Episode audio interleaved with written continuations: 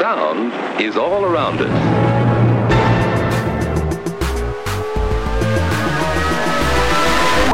Say, those vibrations travel pretty fast, don't they, Phil? Sound is all around us, everywhere. That's for me, the nature of sound. Hello and welcome to Sean and Dave Make Music. I'm Sean, and this month Dave and I spoke with Anthony DeAngelis, an incredibly talented and creative music director, pianist, composer, and orchestrator based in New York City. He also hosts a really fun weekly podcast called Let Me Ask You a Question, which you'll hear a little more about in our interview. I'll put the link to that show in the episode notes along with Anthony's website so you can follow him there and hear more of his work. We recorded this episode remotely, so we generated fewer tracks than usual, but we've got a few samples of Anthony's to show off to make up for it, and they're really great, so I don't think you're going to be disappointed by the end of this one.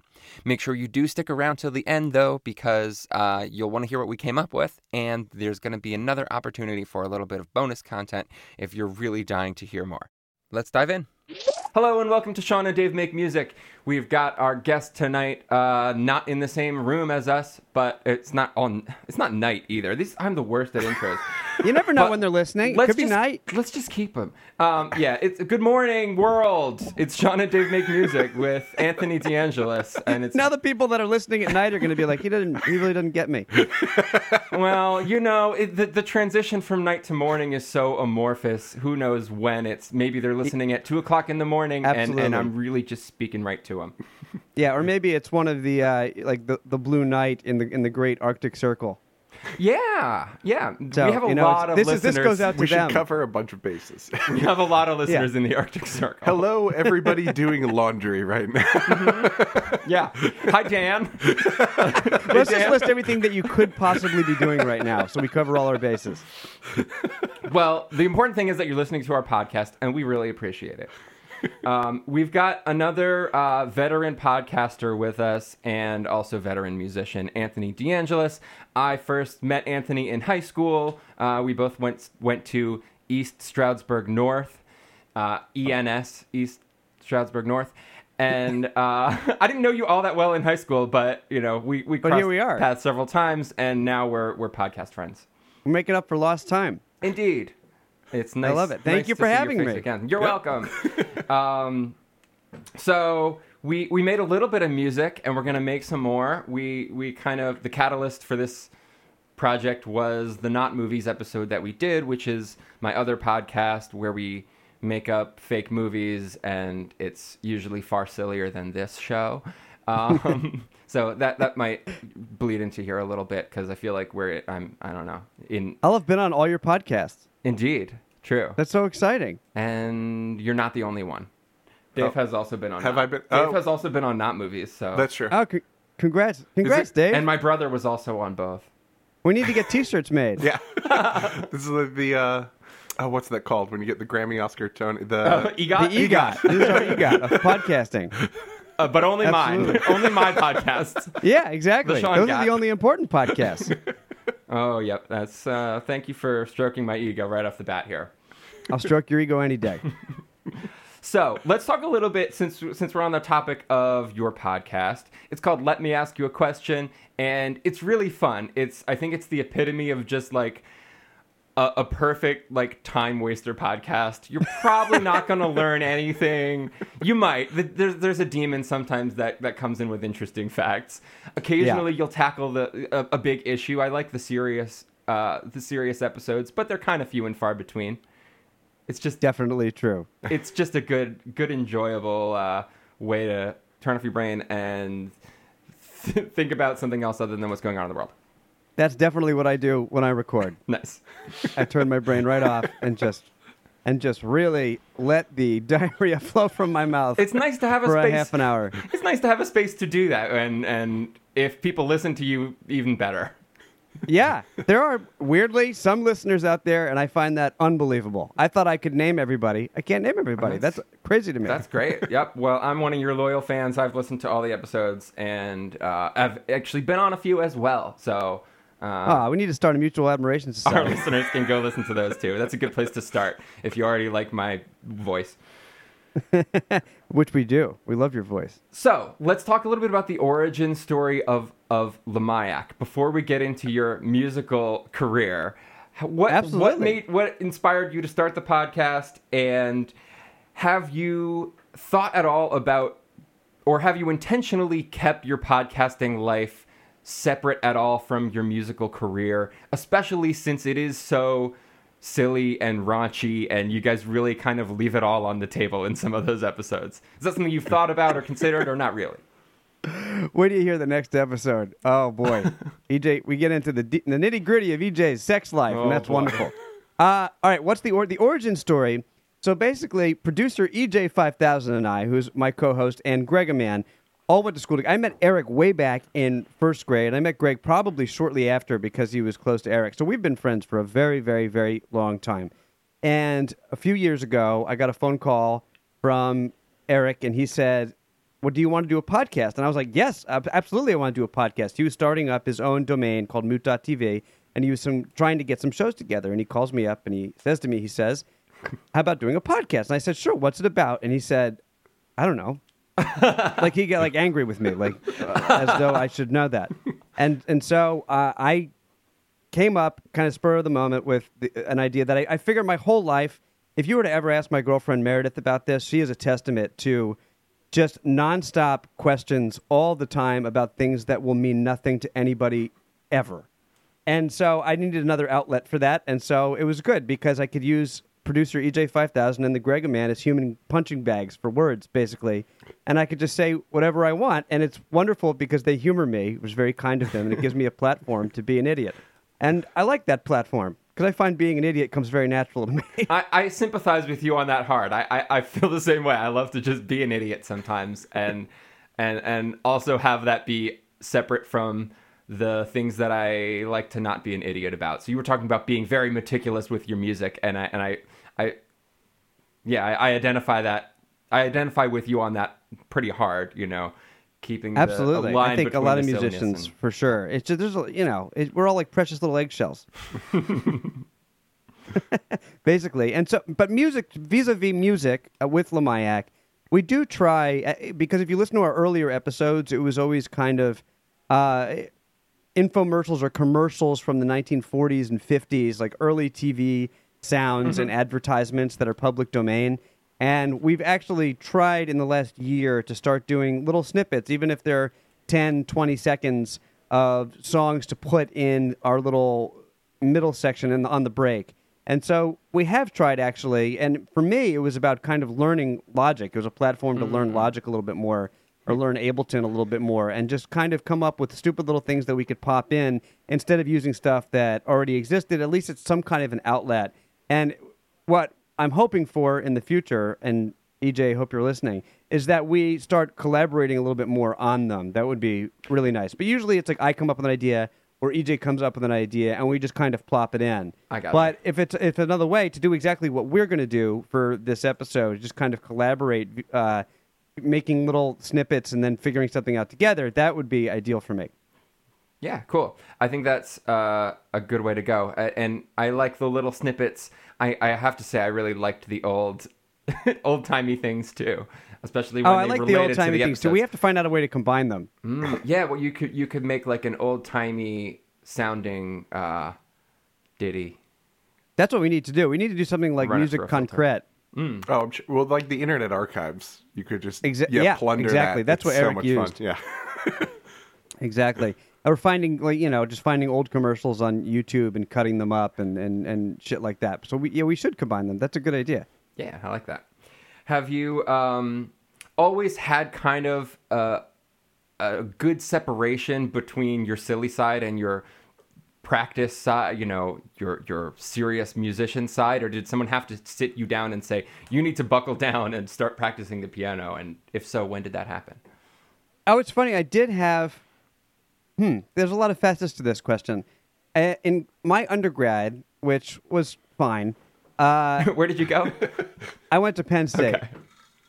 Uh, and it was kind of fine. I don't. Uh, I- in retrospect, I always feel like I probably should not have have gone there, but I did get into theater because I went there, so it did have a bearing on the kind of choices that I made later on. but I went there to be a composer. But as far as piano goes, I used to play for all the choruses, and you know, I always, I I enjoy being the class clown type.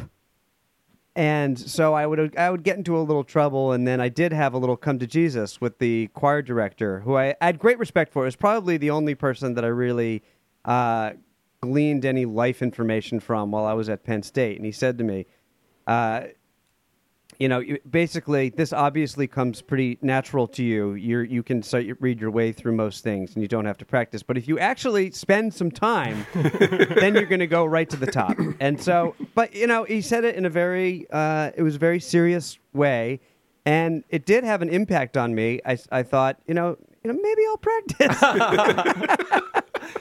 uh, and so uh, I have a I have an interesting relationship with practice that we can we can get into. But um, but anyways, yeah, I did have that moment. So there was somebody in my life telling me that.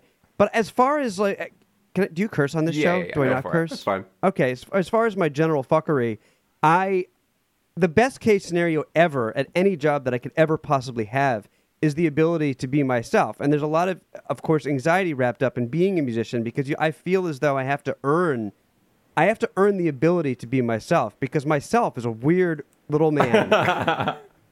and to, in order to be a weird little man, I feel like I have to be really excellent at work, or else I can't. There's Get only so much it. You fuckery you, can't get get away away with- with yeah, if you're yeah. not good at your job. You know, Totally. Then you become just an asshole. And so I live in constant fear of just being an asshole. There's such a fine line. It's a fine line. It is a fine line, my friend. And and so you know, it it did have it did have an effect. And I think every ever ever since then, as far as theater gigs go, I I kind of have a fiendish relationship with practice. But it's also the only time I practice. Okay. I mean, I think that uh, okay. You know, like focus on when it counts and make sure you're rock solid and, and Yeah. uh, yeah. Absolutely. You don't need It's to be weird. practicing Rachmaninoff if you don't need to be playing Rachmaninoff. Ah, but if only I could play Rachmaninoff. I always say that to myself, but then do I practice Rachmaninoff? No. But It exists in the world of possibility. yeah. So, do you have the hands for Rachmaninoff also? Is the Hell no. I got You weird little man. I got tiny little stupid mice hands. And I can I can barely I can't even reach a tenth. I have no tenth. Oh, so yeah. jazz voicings are all fucked because I can't like I, I only have a little ninth, so I gotta do all the right hand work and I gotta like jump around and leave notes out. It's unbelievable. Well, maybe if you And never, like, harder and stretch their hands, down, I never you'd be did able that. to get that tenth. Yeah, you're right. If I actually spent time actually practicing, maybe I could get that tenth. But as it is, it's like I feel like I can barely hold an acorn.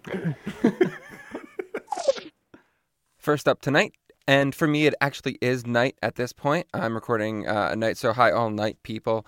Earlier we were recording in the morning, but uh, it's night now. We've got a song from Anthony's family musical, The Prince's New Pet. It's called Enjoy the View. Your mother used to say, Look, my darling, It's, it's a beautiful, colorful day. The world can astound you if you look at the color all around you. Yellow sunlight fills the courtyard as the crimson leaves blow through. What a perfect, vibrant morning! Enjoy the view. See our sun, his green eyes gleaming. He has rosy cheeks like you. Since he won't be small forever, enjoy the view. And she smiled, and rainbows flew by, a shining and shimmering sky. I'd sigh, and then she'd say, Look at you and me, my darling. If the sky is gray or blue, be there to see it with you. Enjoy the view. She grew sick and days grew colder, and the sickness only grew. Bluebirds sang outside her window, enjoy the view. I brought violets to her bedside, and she loved the vibrant hue. On the last day we would ever enjoy the view. She was gone, and I couldn't bear the color I saw everywhere. For there I saw her face. So I banished every rainbow, and I banned the blue sky too. For I knew that I could never enjoy the view.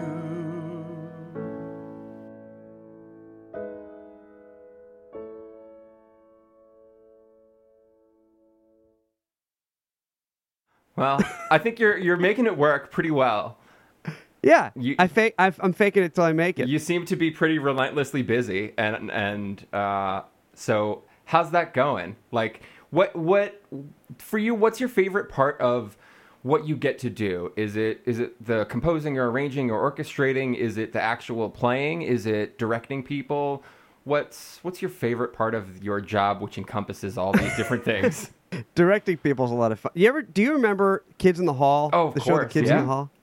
Do you remember the the Sizzler sisters? No. Not off the top of my Like- head, no. Uh, they were doing a song and dance act, and they would say to the audience when they wanted them to sing, they would go, "Sing, pricks!" And I- Whenever you get to say that to a group of people, it's always really nice. Okay.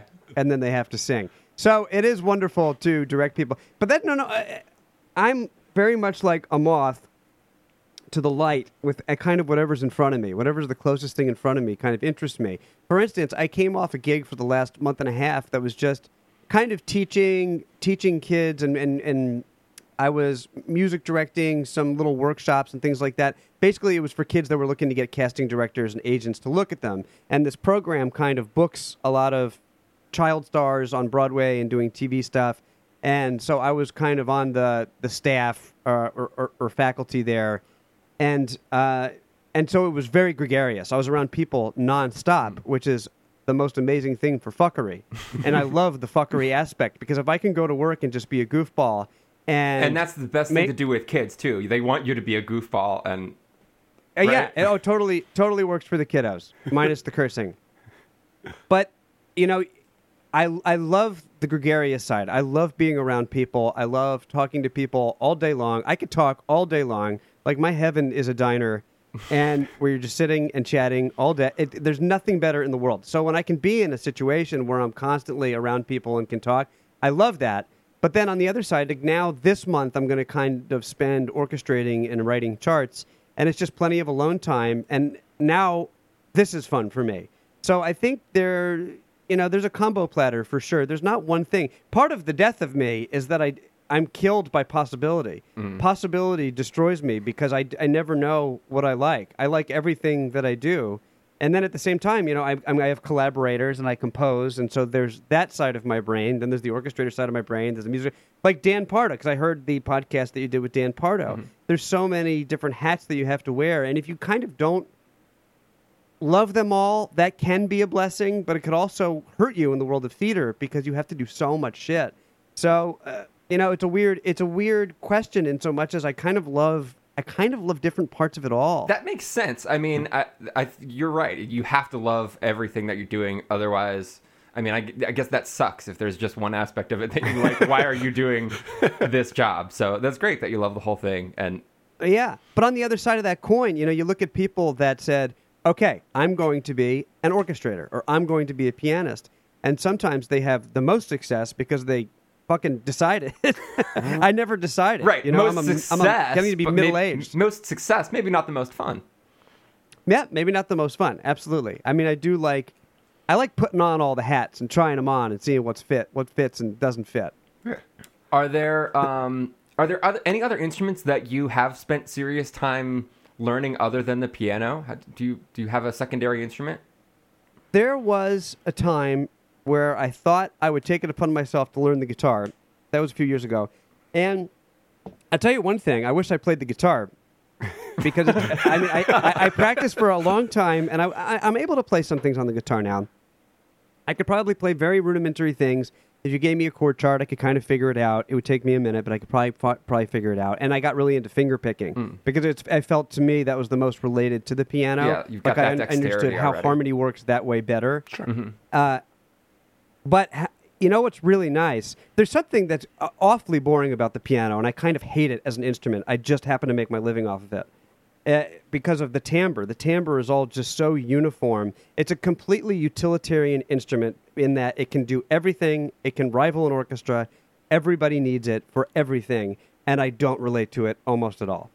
Interesting. And so the guitar, I loved that you keep it on your person. There's something so much more sensual about it. Hmm. And I, I felt a little bit more connected immediately when I got into it. I mean, when I started playing, it was just, I was nonstop finger pick, picking and learning, you know, Bob Dylan songs and just watching infinite episodes of Seinfeld and kind of mindlessly, slowly, meticulously with a metronome, finger picking songs. And there's something that feels so good about the guitar, and the sound is so beautiful and varied. And it just made me go, damn, I blew it.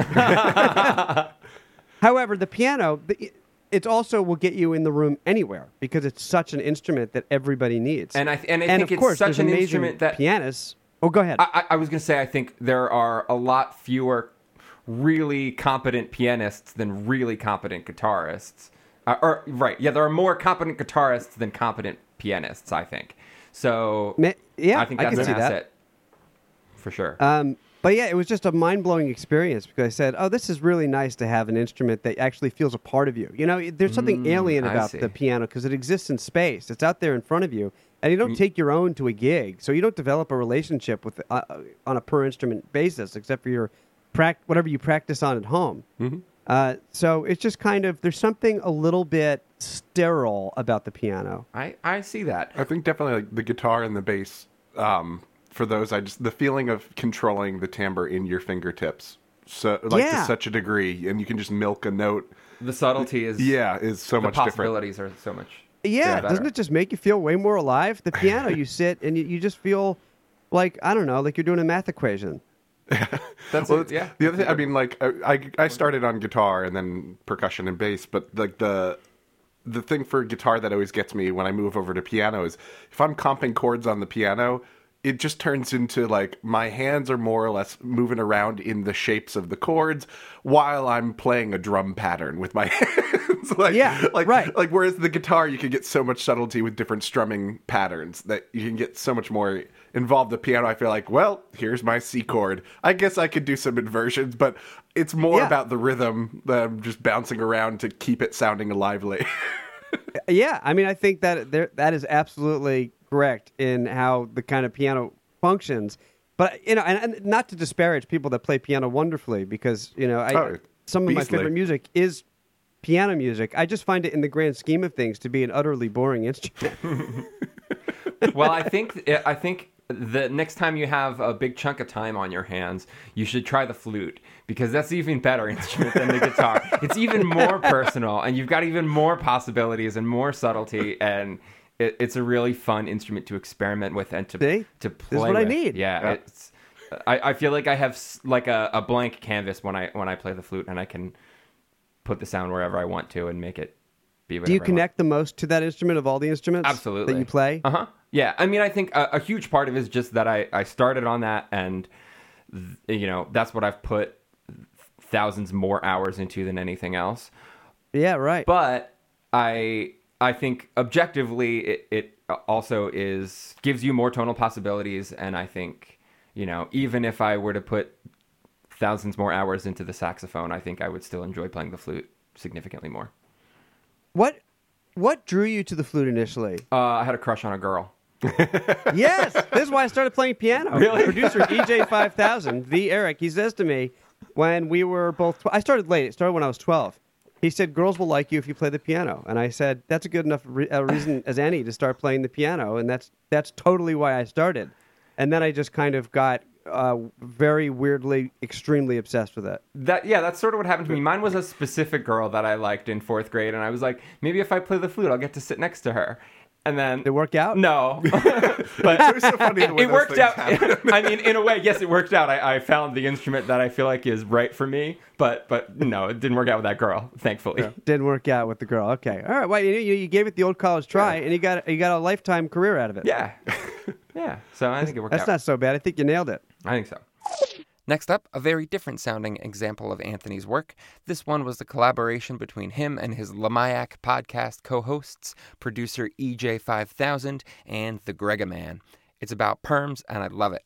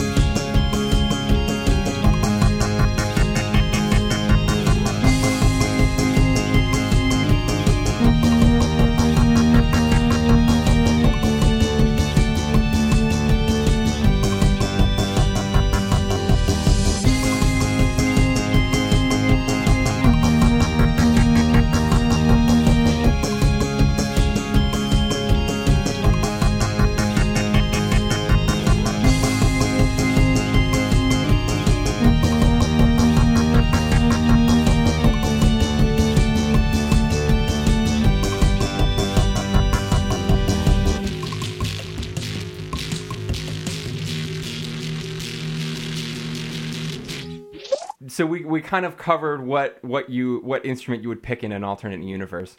Can you see yourself in an alternate universe having a non-musical job? What would what would that be if you if you were to give it all up and say I'm going to start my new career next week? It's going to be this.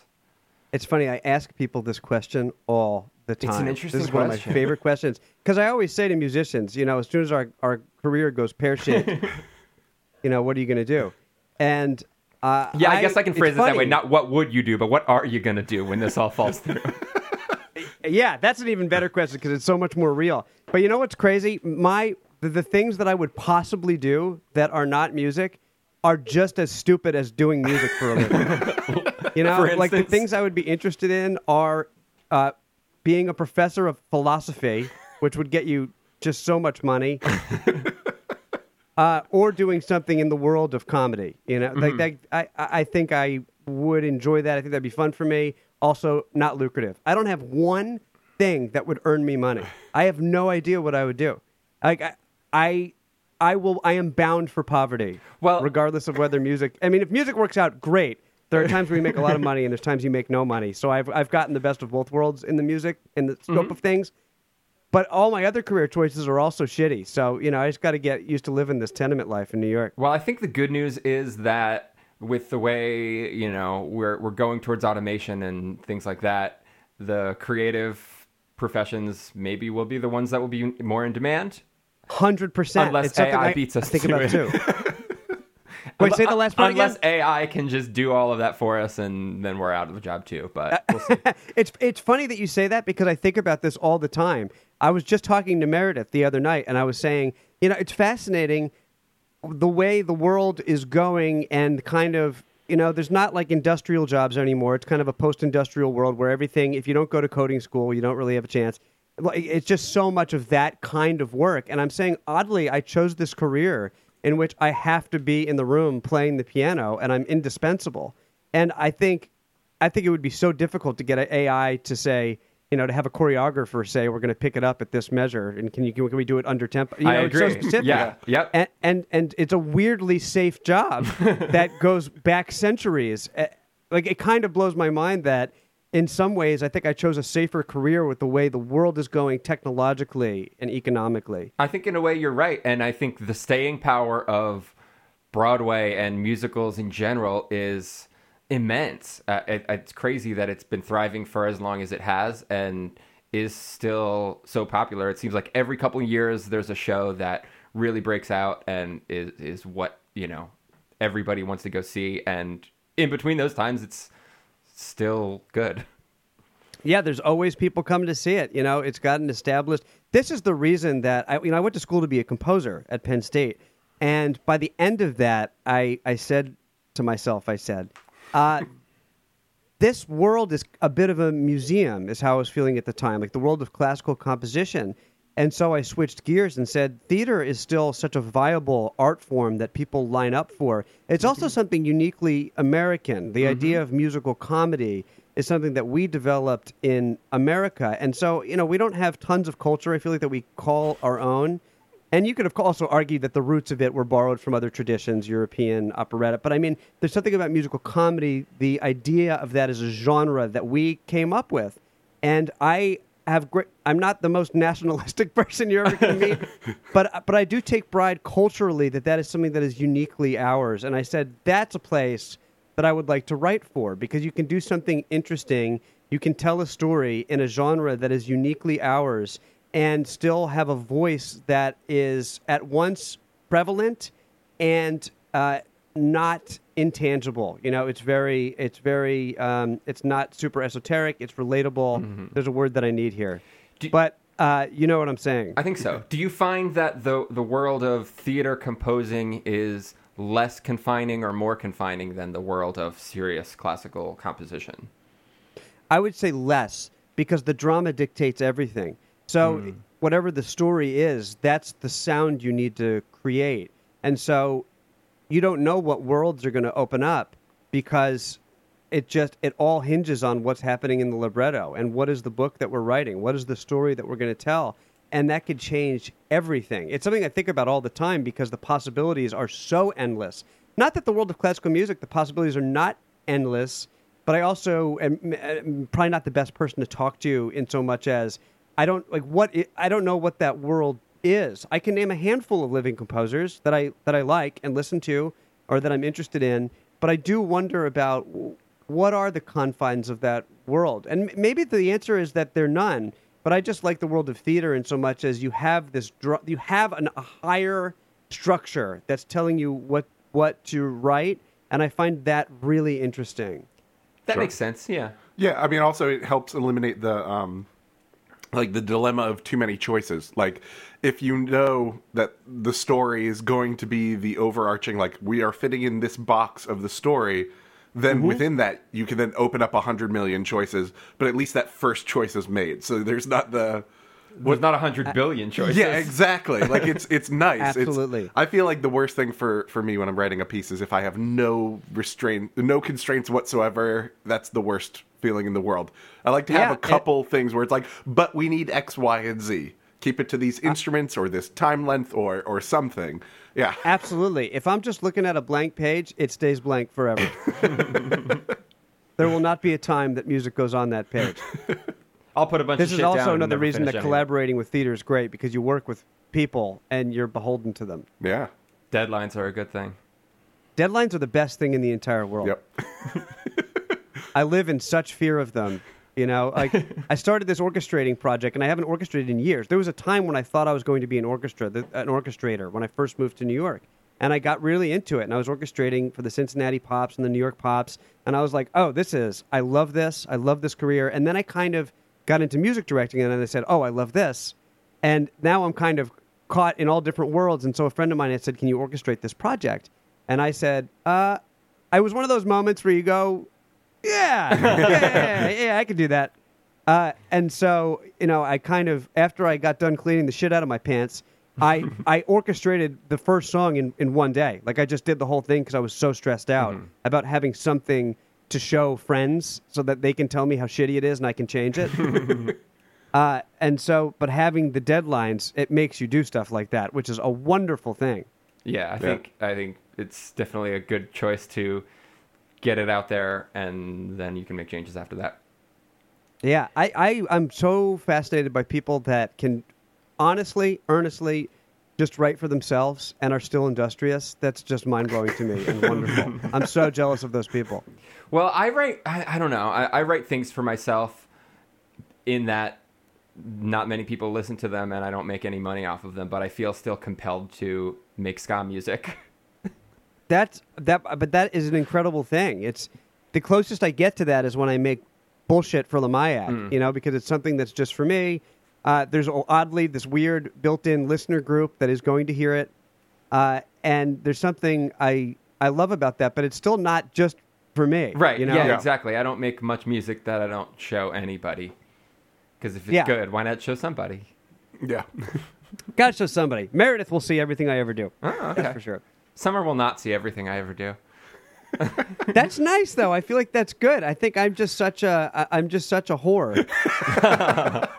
I just need some kind of, you know, some kind of nod or a Validation. smile Oh, yeah, yeah. that I exist. Gotcha. Yeah, I subject Angie to that a number of times where if I'm working on a piece, I'll just be like, I worked on this a lot today. I know you don't give a shit, but I'm going to just I'm going to play you 2 minutes of music and then I want you to nod and say that sounded like music. yeah, right. Don't, it's just you got to scratch that itch a little bit. You got to have somebody acknowledge that you exist in order to exist. Yeah, I'll do it with some, sometimes with summer if I'm like almost done mixing something and I'm like, okay, this might be done.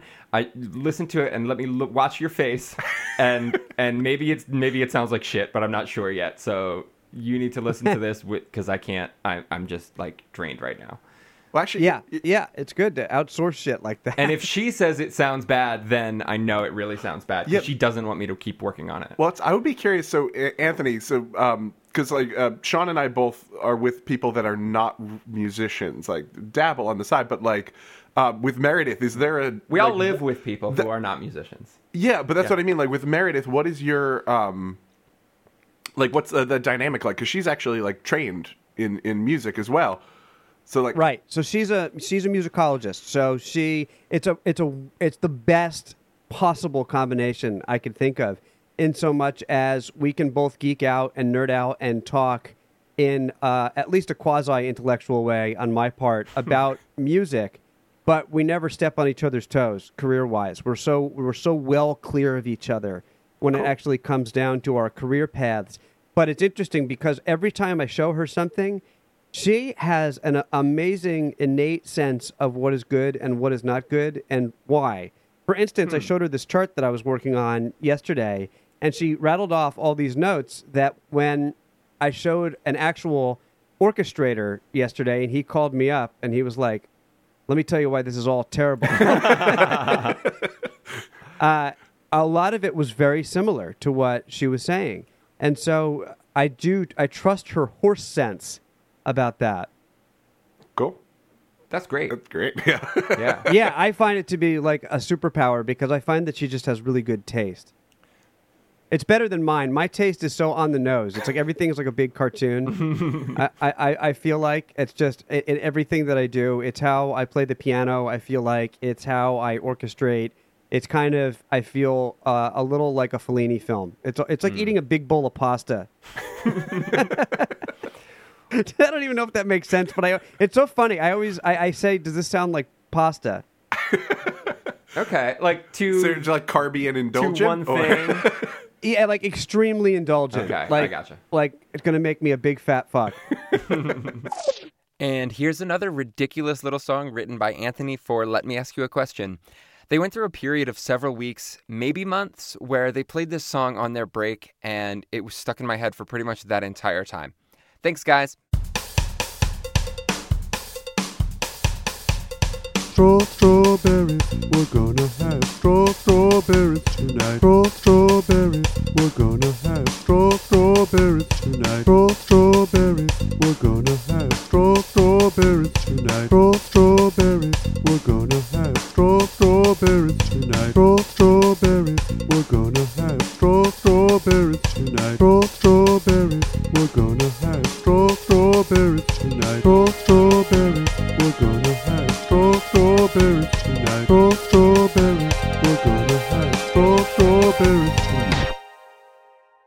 Straw strawberries, we're gonna have straw strawberries tonight. Straw strawberries, we're gonna have straw strawberries tonight. Straw strawberries, we're gonna have straw strawberries tonight. Straw strawberries, we're gonna have straw strawberries tonight.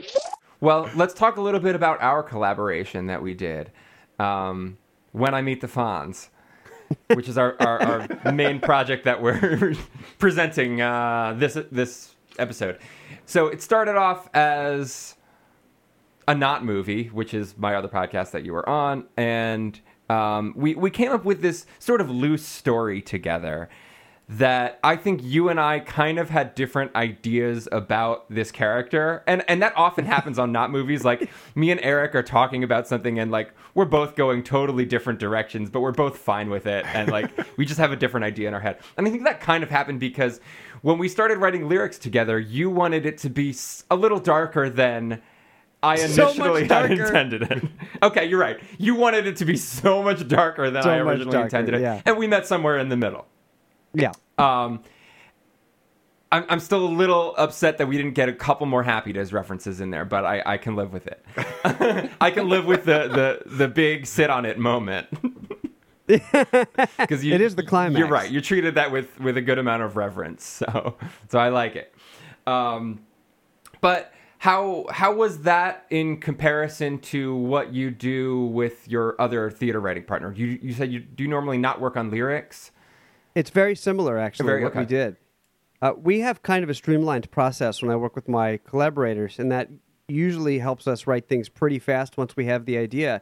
But we did exactly that. What we usually do is we, to talk what I do with the collaborators, what Yeah, we yeah. do is we always meet. Uh, we, did- we just had a meeting last night, and we talk with the book writer, so the person that's writing the libretto. And we kind of determine what the scene is, what's the drama that we need to get across in this scene, and then we song spot. And she will go away and she'll write a scene and she'll furnish us with a finished scene. And then we will kind of figure out, okay, this is where she's seeing a song. And then Kristen and I will start collaborating. And Kristen will start with lyric vomit, is what we call it. Like she'll just throw a bunch of words on the page, which is kind of what we did. Mm-hmm. And so then from the vomit, I will write a tune that could contain some of those lyrical shards.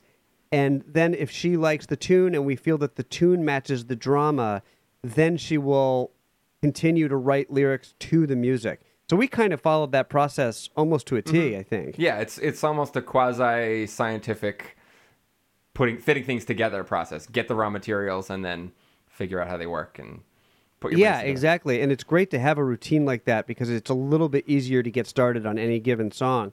And so I think that held over. I think that that's pretty much exactly what we did, right? Pretty much, yeah. It it took several weeks because both of us are busy and this was Right. not a top priority for either of us. But I'm I'm glad that we stuck it out and actually finished it and came up with something that is Me worth too. Presenting. and uh, also, I don't write lyrics, so it was, that was kind of a crazy challenge uh, as well, but also really fun. Yeah. I'm surprised how much I liked that process. I'm excited to finally get that not movie out too. That's been sitting on the shelf for for months because I wanted to have the song included on it when we put it out. So that'll be exciting. well, to thanks for waiting. I'm so excited to hear the finished product. Yeah, me too. Ah, I'm dying to hear it. Thanks, Dave, for laying down drums. He's No gonna. problem. We're gonna make him do bass too. Yep, on we'll that do nice bass as well, bass yeah. yes. Do, do, This is amazing. Um, what's that show that you're working on right now? Are you able to talk at all about the subject matter that you're writing about or anything? Uh, a current writing project or my orchestration project? The writing project that you were uh, talking about. So, uh, I we so my collaborators and I over the last few years we fi- we've written a, a children's show and that's finally starting to have some performances. They did it at UPenn uh, last winter and they did it at Penn State in the spring. Cool. And we moved on to a new project uh, about the founding of spiritualism by and the Fox sisters. Oh, that's awesome. Uh, yeah, and so I, I'm not sure how much I should give. Yeah, yeah, no, don't- don't give us the away, but- podcast. but that's- but basically that's cool. it just takes place in this interesting 19th century world in a hotbed of religious fervor, uh, and the core of it is kind of about the nature of belief. Like I, I was really interested in coming at it from the angle of uh, like W- William James wrote a book called Varieties of Religious Experience, and it was basically vindicating people that have strong religious beliefs because it can actually have physical effects, whether or not it's a placebo effect or if there is a higher power. You know, like his argument was, who gives a fuck? the idea is that if you believe in something strongly, it can affect you physically, and so. Hmm. That's what I was interested in when we started talking about this project, and I think it's kind of coming out in this the play about belief. That sounds really interesting and relevant. Yeah. Soup's interesting. Yeah, I can't wait to hear more of that. Is there uh is there a favorite show that you've ever played or like a professional high point that you you were just really proud and satisfied and you were like, ah, I made it here. Oh God, uh, many many things. Um, I, I mean, of course, like being the associate on Bright Star was an incredible experience. Like that was, you know, That that, was was, the goal was to get to Broadway, and so Steve Martin, right? uh, yeah, it was Steve Martin. So I've played a bunch of shows. Like I've, I've I've worked, I've worked on probably about twenty shows between off Broadway and Broadway in the last six years.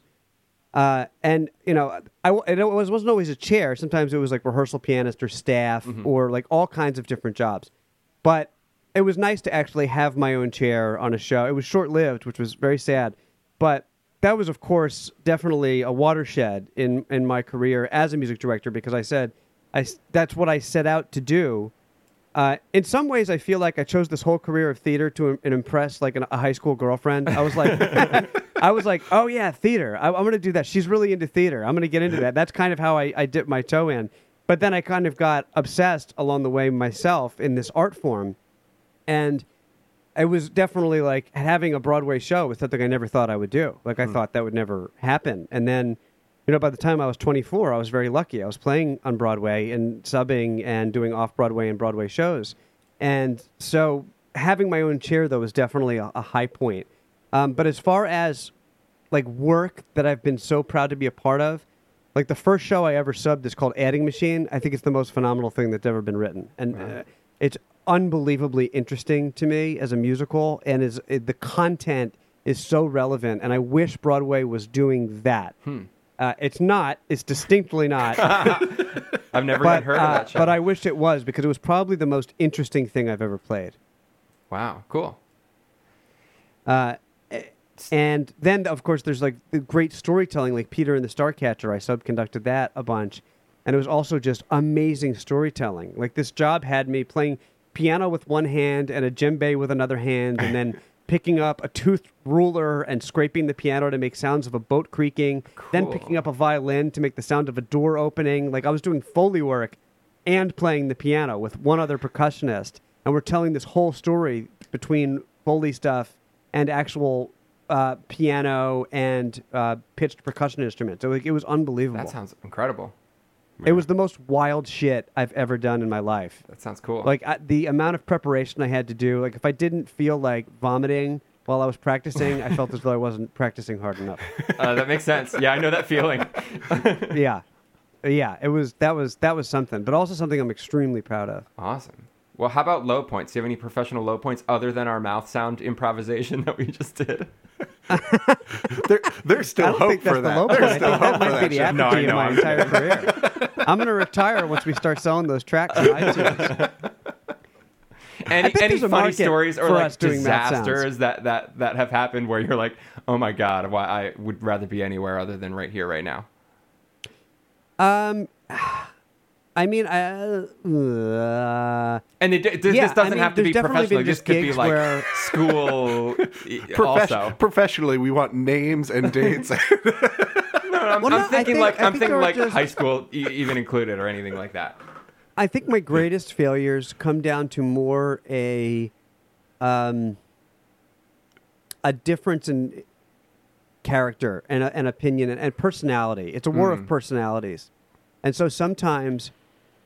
This is the this is one thing that I find interesting as a music director, and I would love to talk to other music directors. Actually, I do talk to other music directors about this, but I, you know, like Dan Pardo would be an interesting person to talk to about this. But I feel as though one of the reasons that, uh, or something that I've come to terms with or have a hard time with, is as a music director the concept of posturing. It's like when a when a cop. My analogy is this: when a cop pulls you over because you have a broken tail light, right, and they're mad. Are they mad? Like, are you are you really mad? And so, like, what is the level of posturing that goes into being upset about stuff that doesn't relate much in the like against something like world hunger? You know, Right. Like, how angry can I possibly actually be if somebody's just not getting this rhythm? and so, it's hard for me as a music director to actually get mad because my personality is so not mad almost ever unless it's directed at myself, and then I'm mad all the time. But but outward negativity is just something I have a really hard time with, and I find music directors toe a fine line, or any leader leadership role, you toe a fine line of acting upset or maybe really being upset. Maybe it's that thing where you can really uh, you can really kind of believe yourself into being mad, and and figuring out what is the what's the the admixture of that and just having fun at work, which is what I really love to do. Uh, and so, anyways, it's just something that I find really interesting to talk about with other music directors. But to get back to the question, uh, I find that I think my low points have come from me wanting to be such a pleaser to other people that the whole product kind of just goes sideways. I see. You know, like I want to be so friendly, and then and then the inmates run the asylum because I'm just trying to please everyone, and then you just, even if you're wrong, I think sometimes you just have to marry uh, a position. Sure. And I find a hard time doing that because I just want everybody to have fun. But if you're working with people that are so hell bent on this opinion or that opinion, it gets really difficult. And the people management skills are the biggest thing that I've learned to um, cope with and get better at. That's the bi- that's been the biggest struggle for me. Interesting. Yeah, I would say more than anything else, that's that's absolutely it. And sometimes, of course, I get into my head about my own musicianship, but I think that's more a product of personality because you mm. can you can really only play well, I think, if you feel comfortable. Mm-hmm. I don't know. I find, anyways, mm. I find it very difficult. Yeah, if, you, to if you're Yeah, on play edge, if you're on edge, it's hard to slip into that stream. yeah. Yeah. Yeah, and that's why subbing is so fucking hard. Oh, my you know? God, yeah. I started out subbing on Broadway, and that's just you get there's no there's no rehearsal for you. you know, you're just playing with a recording, and then you're doing it live. And if you're playing a key one part, you're leading a band of people that are in their 40s, 50s, and 60s that are extremely talented, tight musicians, mm-hmm. and you are kind of running their ship in a way when you're playing a keyboard run one roll. It's not as crazy as playing drums. Like that'd be the most terrifying thing. But there's a certain amount of leadership that you just have to buck up and get in there and act the part, and it's terrifying. It is not fun. I bet. I will say. I'll be the first to say. That's why I try not to do it anymore. I haven't subbed in four years. yeah. If you're not trying to break in, uh, I, I can see that not being too desirable. Yeah, exactly. There's some people that just have a personality for it that are so um like I love people. Yeah, people like that- jumping out of airplanes too. Yeah, totally. But there's people that just don't give a shit and will sub a show Hmm. night after night or sub different shows night after night and they don't care at all. Like they find it easy and I'm just I'm certainly not that. I'm so meticulous that it's just so hard to keep the bandwidth to do a bunch of different shows. gotcha. Yeah, it's Is the there a adrenaline sh- junkie.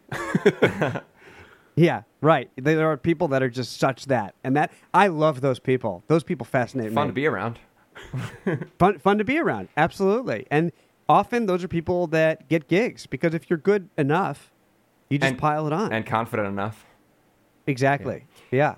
Is there I want to be confident. I want to know what that's like.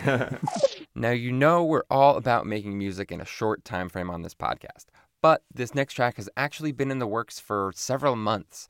First, we recorded a not movie and created the story and characters. Then, Anthony and I collaborated on the lyrics. He composed the bulk of the music piano, vocals, and MIDI drums. Then I wrote and recorded the horn lines. Dave came up with the bass part and recorded that along with the drums. And then we sent it off to our special guest vocalist and number one fan, Dan Pardo, to lay down the vocal melody. I think he conveyed both the drama and the silliness beautifully. Excellent work, Dan. Thank you. And if you haven't listened to Dan's episode, go back in our feed after you're done here and check it out. And if you want to hear the backstory for the troubled young hero you're about to meet in this song, head over to my other podcast, Not Movies, and check out Who Stole Henry Winkler. That episode features Anthony as well, and one of his co hosts from Let Me Ask You a Question, and it's a really fun one. Okay, enough talk. Here's When I Meet the Fonz. Mama, you're my everything. You provide me with so much. Food, clothes, shelter, love, and care, all with a tender touch. You comb my hair, brush my teeth, massage me till I squeal. You say a mother's duty is to keep her son like veal. And when you're finished preening me, you'll turn the TV on and have me sit between your legs while panting for the Fonz. Happy days indeed. Oh, mama. Oh, mama. Oh, mama. Mama, mama, please wake up. Tell me it's not true. Mama, mama, please return to your normal grayish hue. Mama, mama, I feel a void in my belly. The only one who can save me now is Arthur Fonzarelli. When I meet the Fonz, it's like I'll start anew. He won't sit with me and hold my hand while going number two. When I meet the Fonz, he'll teach me to tie my shoes. And when I finally get it right, I'll beat those dead mama blues. Cause I know he's the coolest, and he'll always be my friend. I meet the Fonz, this sad chapter will finally end.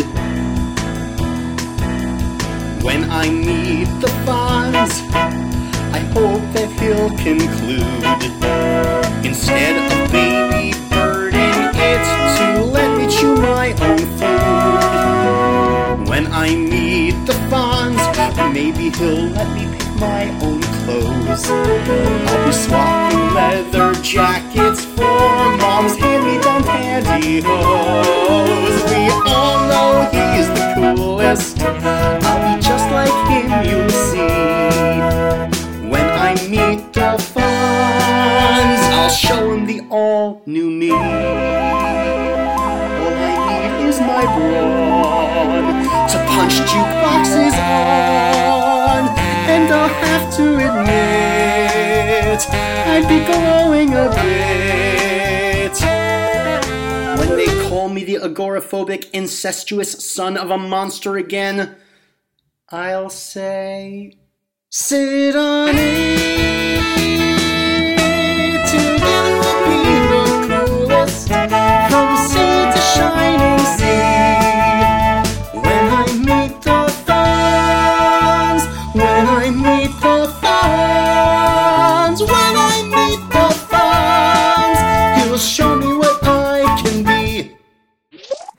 show that you've never gotten to play that you would really love to?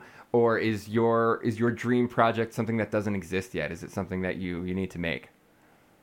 I think it's more the latter than the former Mhm. because some of the shows I've worked on have been have also been the best things I've ever heard. Right. Yeah. And I'm extremely lucky that I just happened to luck into that.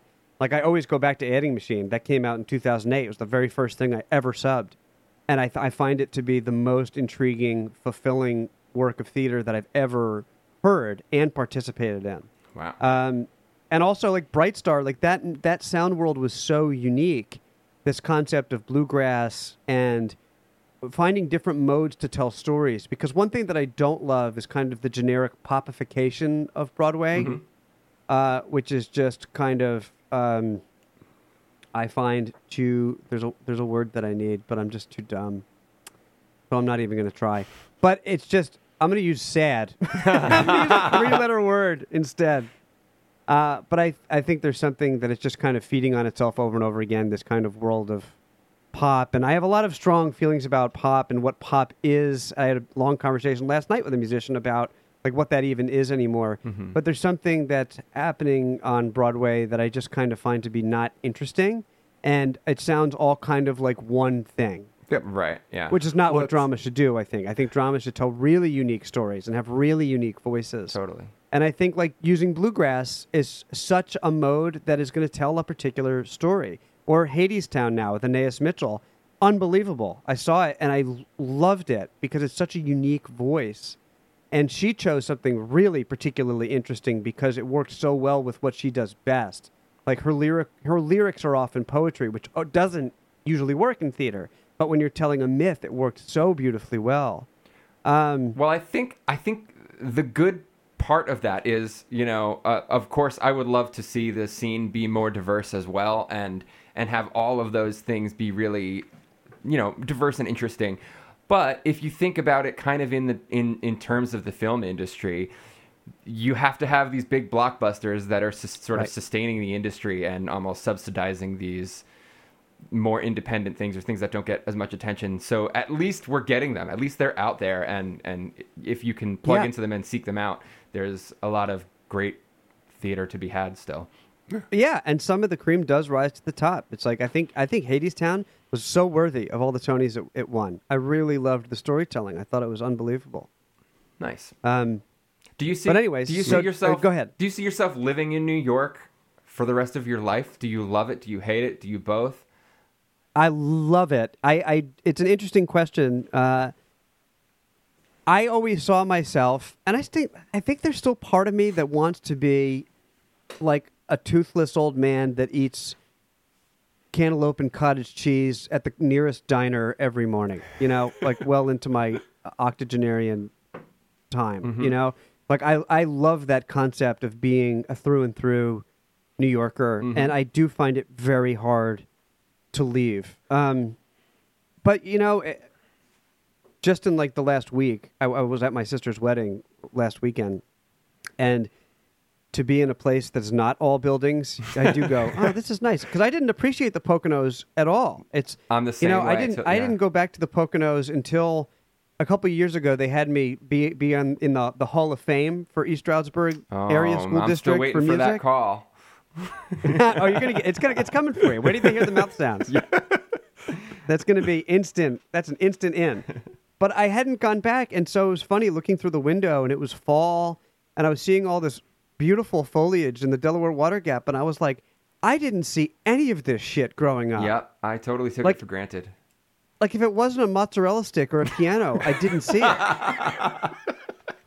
and uh, uh, but it, I think I have a new appreciation that is kind of happening late. Like now, I'm kind of going, oh, there's something to this space and being alone, kind of, and and more solitude in the wilderness.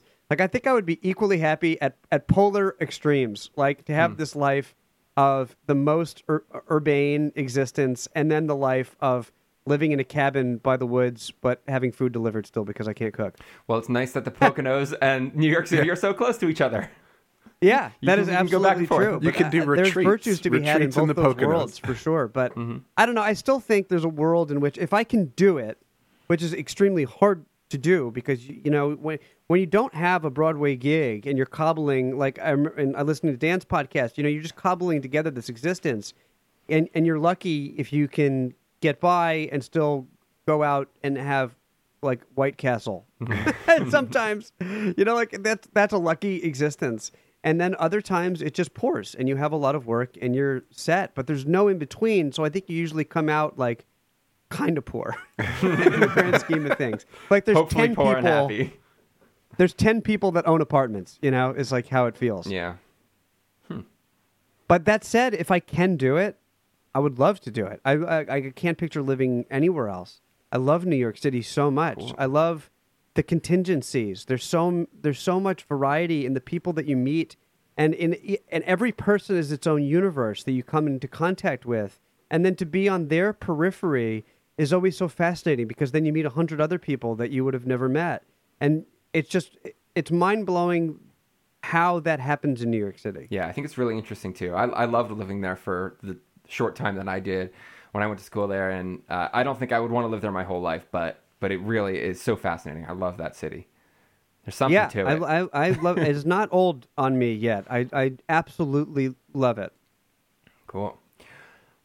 but I guess that's kind of a non-answer. Like, if I can live here, I will. No, I mean that, that's that's totally an answer. Like, yeah, I'll stay here as long as I can. I'm gonna I'm gonna tough it out and and keep doing it, and hopefully it'll work. That's a good answer. Yeah, I mean, part part of the realization is that now, as a 35 year old man, I woke up this year and said, "Oh, I'm a musician." like that happened this year. Is how it like it got so real, you know, that I chose to do this. Yeah. with my life, Right. and I think I've been extremely lucky to come out the gate kind of in my early 20s and have a kind of instant, at least partial success and enough to sustain myself and get gigs. And I always wonder if I didn't get those first gigs that came right out the gate in my first er- years of my early 20s, would I have done this or would that harsh reality have set in much sooner? But it took me until this year to say, oh, there's some times when you just don't you don't have something in the bag that's going to make you a lot of money. And I've been extremely privileged to not have to deal with that concern. But in the last couple of years, I said, "What is this to be a musician?" And it's it's kind of becoming a yes man. Like I, I was so burnt out last year that I kind of took like four months off and didn't do anything. Wow. I just wrote a little bit, and uh, and kind of chilled out and said, "What do I want to do?" And then this year, I said, "I'm just going to say yes to everything." And lo and behold, I became kind of busy again. But you know, it's an interesting thing to have that realization this late in the game because you talk about the concept of a second act. Like, what do you what do you do when it doesn't work out? And I just, I, like, I feel like that that specter is haunting me more now than ever before as I'm getting older and saying, I think I'm leveraging my elderly self against being able to have the energy to do this now. Hmm. And is that okay? Is the question. Hmm. I see. Yeah. And, Interesting. and I and I have to ask myself every fucking day if it's okay. And I think generally I'm just I'm just saying yes. Well, Like, I'm you- just on board. if you have no fallback, your answer is going to be yes. I'll do music. right? Like what the fuck am I going to do? it's like every person that I every other person I know is like going to coding boot camp, you know? Mm. and and I said I I can't I wouldn't even be good at it. I, I don't know anything about numbers or technology. I'm an, I'm an idiot, and I find this is like a frequent second act. But I'm wondering how saturated that market's going to be Oh, d- pl- yeah, plenty. Yeah, very. in the near future. What you can always fall back on is if you get started now, by what most people report, you should take off as a comedian by 45. Is what you, Yeah, that is what I should do. I still haven't even worked up ten seconds. Yeah, you gotta pay. you gotta pay your you ten gotta years go of dues yeah, still. Three three sets a night. You're in New York. You got to start start now, and Yeah. in a decade it'll pay off. I should. You know what? I, you know it's it's funny. It's like I I would feel more comfortable. I think, and this could be totally wrong. I have to know because I have to die. You know, like if I ever do the kind of like Eric and I always talk about whipping together like just like a, a one minute, two minute open mic set. Just to feel what it's like to die in front of everybody. but I have the sneaking suspicion that it will be more comfortable than subbing a first keyboard book on Broadway. I think you're right. Uh, Yeah, and so right. I'm like, I could die in front of these people. Like that's fine. I, I think once you get traction, of course, it becomes a different game when the heat is on Yeah, yeah. and you become have the taste. then you of start expecting possible something of yourself, and then that's Exactly. but I think people just dread dying. But I have no. I mean, just listen to me. I, have no, I have no fear when it comes to words. It's. I'm much more of an eggshell when it comes to music. Like I'm so much more precious about myself. Well, I guess that that can be your fallback then. Give it a shot. If music doesn't work out, comedy's gonna be your thing. Yeah, money's going to be flying at me. Absolutely. I'm going to be building. I'm going to be using hundreds for kindling. Stock up on ramen next next big gig you get, and then that'll carry you through your comedy career. Rum or ramen? Both. both. Yeah, They mix should well. make Ramen. yeah. I want ramen. That would be delicious and disgusting. Ugh, yeah. Uh, okay. It well, sounds like something that would be served at Margaritaville. So this is something that I don't ask all of our guests, but I feel is appropriate for you. Do you have any questions ask me you'd to like? take my shirt off?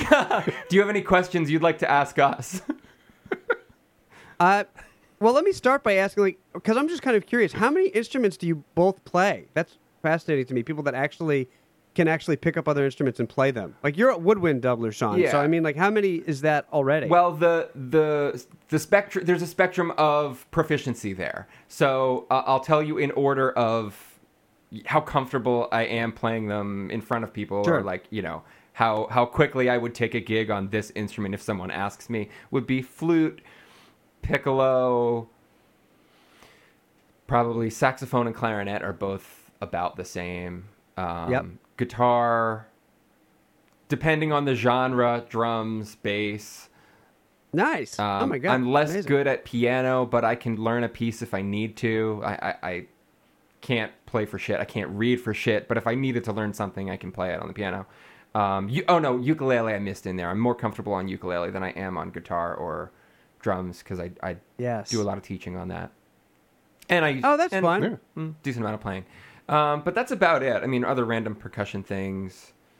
Uh, I don't think I'm leaving anything out. No, Dave? that's pretty. Yeah, yeah. Um, What about you, Dave? For me, it's it's pretty much like the the rock band uh, staples. So like my thing that I'm most at home is uh, would be bass guitar, uh, and then from there I would say percussion. Um, I studied like more classical percussion in in undergrad, um, but I'm uh, pretty good at drum set.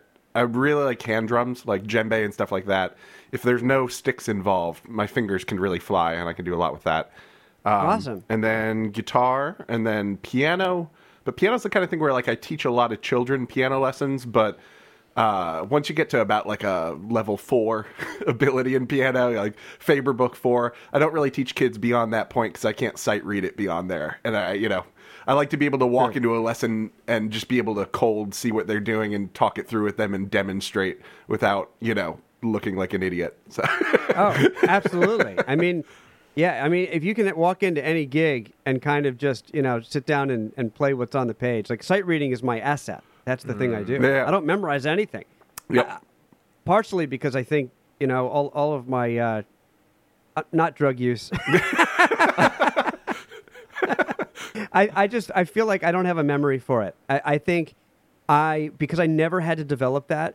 It's always funny because I'm terrified. I live in fear of having a piano at a party and somebody asking me to play something. I don't think I could play one song from the beginning to the end. I can understand that. That's yeah. For uh, for me, what I find more often than not with my students is if I give them like there's so many piano books where they're like, I want to learn this song, um, and it'll be like you know rock song, pop song, something. I pull out the chart. I'll start the first few measures by reading note for note what's actually there, and once I know they're not following, three four bars in, I'm just comping the changes in ways that I find most interesting and most in the pocket. Yeah, like of course. inevitably it's like well okay we're gonna go note by note when i teach you but right now to demonstrate this like Here's the sense. Of it. here's the sense of yeah, exactly i'm so much more comfortable comping changes than than Yeah, of course. yeah That makes so much sense. Yeah. um, may I ask you one more question? Absolutely. yeah Well, let me ask you a question. I will. I will let you. what What would you fall back on if you can't do music at all? What would you two do? You know, I've thought about that a lot very recently. it's been talked You about hanging it very up? seriously in our house very recently. Um, and and and I don't know. I, I think if I were to like look and and and find some sort of career that's completely not music related where that I would be able to jump into without getting another degree. I, I'm not sure. I think I might want to do something that's either maybe I, I think I would would need to feel like I'm doing some sort of good, whether I'm, I'm working at some sort of charity or even even something like I I would love to just be able to plant trees all day for a living. I don't know if that's a thing, but like Oh, I love that. either that or like trimming trees and uh, something like that is kind of interesting to me and i know they get paid a lot because it's dangerous got a crazy estimate to trim our tree You can do can't like an. Edward Scissorhands. You can do the topiary. yeah i don't know I, that's that's the first thing that comes to mind right now but i don't i don't That i really sounds don't so know peaceful. It would be it would be an interesting journey and i would have to get into that mindset of like all right i'm really going to start over and and i think it would be exciting to think of all my possibilities but I, at this point i don't quite know what i would It- isn't it crazy? do. It's so It is fucking crazy. crazy. All right, Dave, how about you? yes um I was, this is kind of like with my train of thought the last few years was uh, like I, I love teaching so i know my instinct is always to teach like that's what i want to do is teach collegiately but um you know like there was that that question i heard you mention for your own career like could i sustain this at 60 do i want to be sustaining this at 60 and that's where I'm always like, do I want to be an adjunct teaching 20 students a week on the side when I'm 60? Fuck Right. no. like, Yeah. like it's like that's so I'm currently in the vein of like I need to get that that last degree because I Mm-hmm. need the job security. Yeah, that's the a master's degree won't get you anything in this field at this point. So you would get a PhD in pedagogy, or Uh, so no, so that's where I'm currently. What I'm actually hoping is to go back for a PhD in comp. Um, Oh, in comp. But um, mainly just I've been teaching you know adjunct for five years now or so. But Uh, wow. um, but you know the adjunct game, it's just it's Oh, yeah? freelance. it's brutal. Yep. I mean, the whole the college industrial complex Yes. problem is fucking crazy. That's a and- good way and to put very it. depressing and difficult. Yep. Well, Absolutely. that's the the weird thing for me, kind of in uh, Sean mentioning like uh, trees and stuff like that. If, if I was completely divorced from music, doing something entirely different, I feel like I would find myself going into some trade. Um, because I really like working with my hands, and that's one thing that, like, when teaching and composing, a lot of that is like sitting stable in one place. You're crafting something, but it's all very abstract.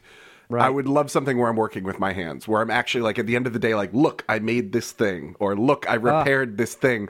Working with my hands in that regard, every time I get an opportunity to do something like that, it always is fulfilling. what a nice feeling that that would be. Um, Yeah, just have a concrete such a product useless at the end of the day. Your your labor What was that? Yeah, to have a product. Yeah, I know. something It's that you a- just hand That would be be like, an "This is- yeah." unbelievable feeling that I've never had in my life. It's a I mean, there was Tech Shop, but I like even Tech Shop. We were rummaging through old artifacts in, in my, my in an attic a few months ago, Yeah. and we pull out this thing that I made in shop, and and Meredith was like, "What is this?" Was it a keychain made of plastic that you melted and twisted? I think it was.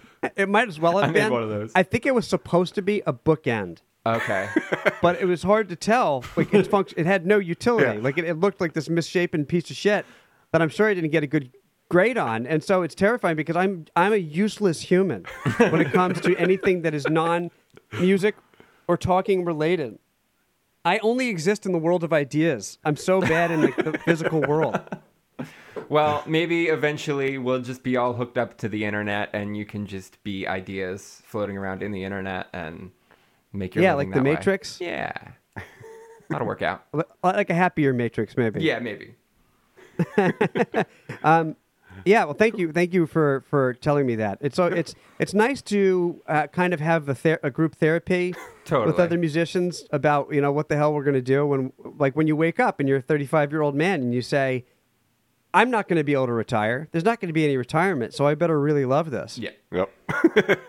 Uh, and I think as of now, it's like I think for me personally, I'm not ever bored of playing piano. I always do feel kind of alienated from it. Like I always like hmm. sit at a piano and I'm like, I can't believe I play this instrument. Like it just feels so weird hmm. to me.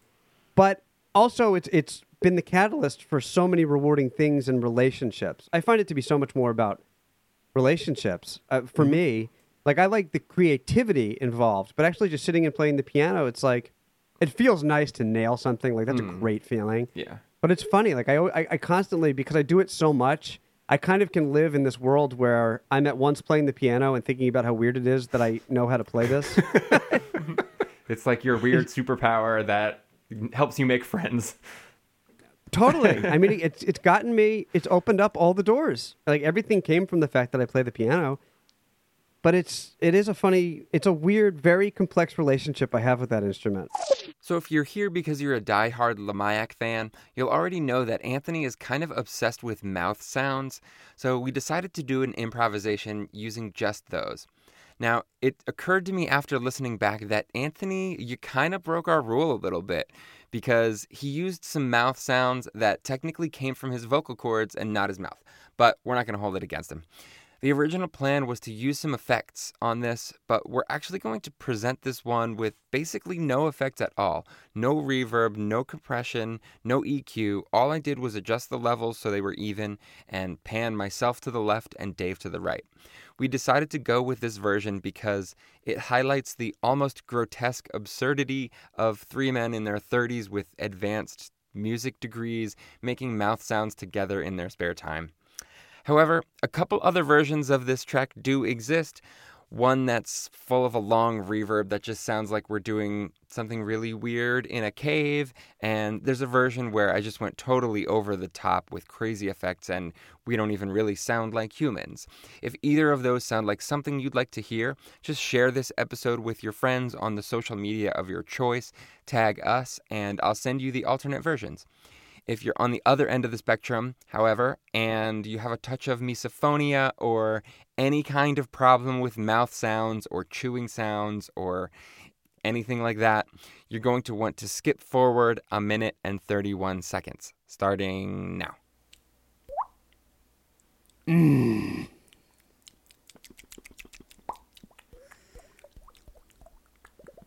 Mm.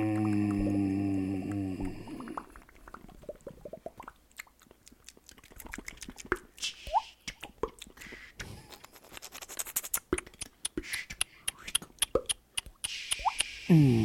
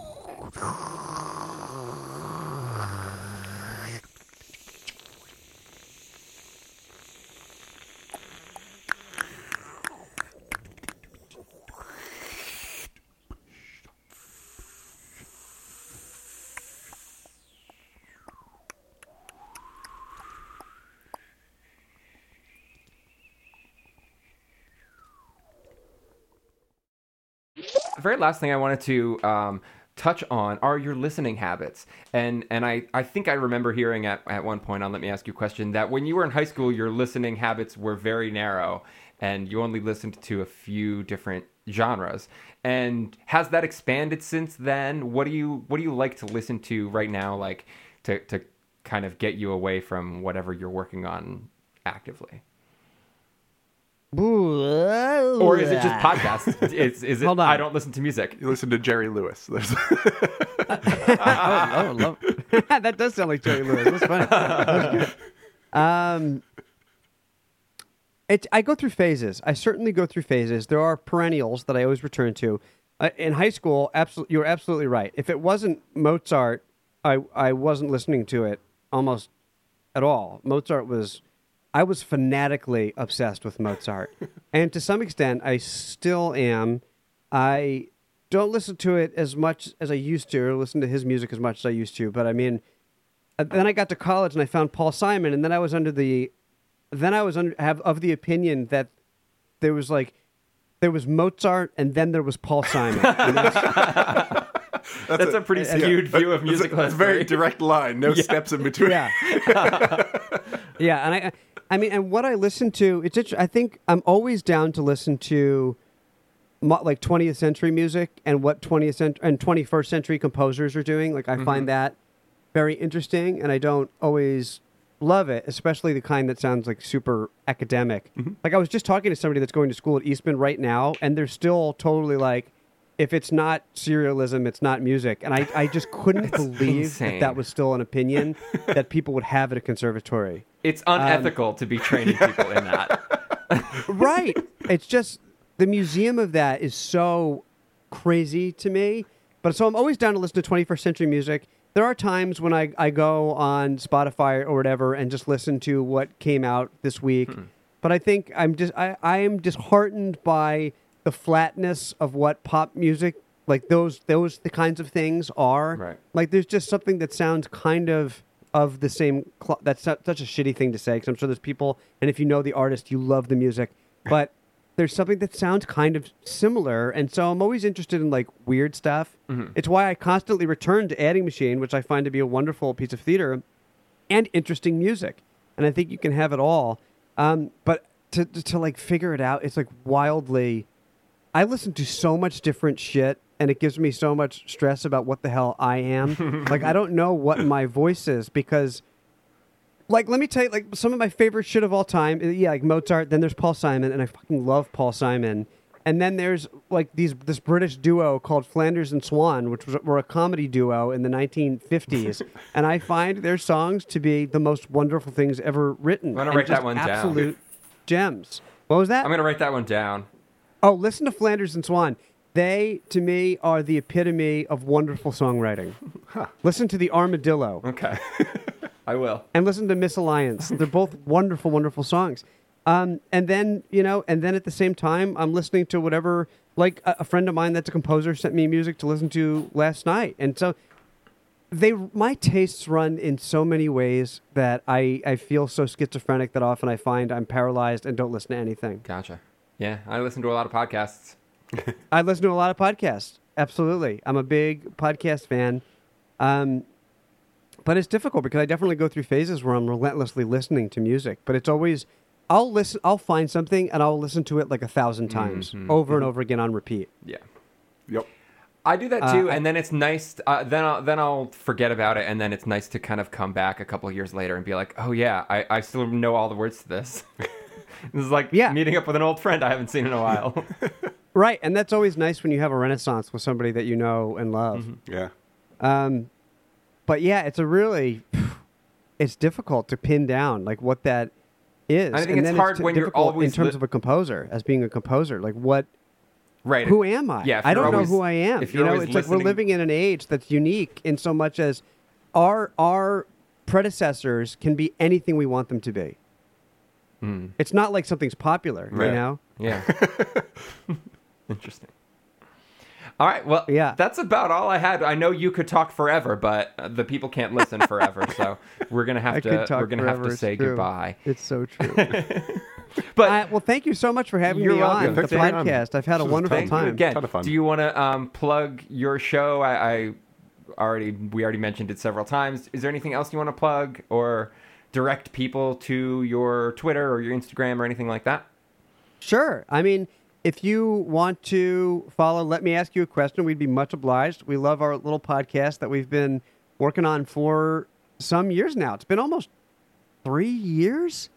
Wow. We've got so many episodes of Let Me Ask You a Question. so follow that if you're into just kind of general, jolly, silly, good times and a series of thought experiments. Uh, then that is your that's going to be your show. You're going to love it. Uh, other than that, you can follow me uh, on on Instagram at Anthony Doing Stuff uh, if you're into that kind of a thing. And yeah, as far as projects go, I'm currently orchestrating music for uh, an album that's going to come out around Christmas time for somebody uh, that his name is Randy Rainbow. He's Oh, kind of yeah. become um, a big parody artist, and he was on Fresh Air a few months ago. He's been on he was on CNN, and he's doing his first Christmas album, and so it'll be like. Kathy Griffin's going to be on it. That's awesome. Norm, Norm Lewis Theater and Alan Cumming is going to be on it. Oh, and, wow. um, so I think I'm going to I'm doing some charts for that. So, you know, we'll see how it goes. Maybe I'll be fired. It's hard to say. uh, uh, but yeah, so there's little things percolating here and there if you wanna if you wanna get at me. Beautiful. All right. Well, thanks again. Yeah, thanks. See ya. Thank you so much for listening to Sean and Dave make music today, or tonight, or this morning. If you liked what you heard and you have an extra five minutes to spare, please head over to Apple Podcasts and leave us a rating and a review. Also, please continue to spread the word with your friends and colleagues if you think they might be interested in what we do. If you have any questions or comments or would like to submit a prompt for us to improvise off of, please send us an email at Sean and Dave Make Music at gmail.com. You can also find us on Facebook and Instagram. Just search Sean and Dave Make Music, write out the word and instead of using an ampersand like our logo. Don't forget to check out Anthony's links to find more of his music and his podcast, Let Me Ask You a Question. Then head over to Not Movies to listen to us come up with the story behind When I Meet the Fonz. That episode is called Who Stole Henry Winkler. Also, check out our special guest, Dan's YouTube show, Pardo's Turn. I'm always happy to plug that because it's so good. You won't be disappointed. Watch any of the episodes, they're all good. We'll be back next month with more music and another fantastic guest. See you then. Sound is all around us.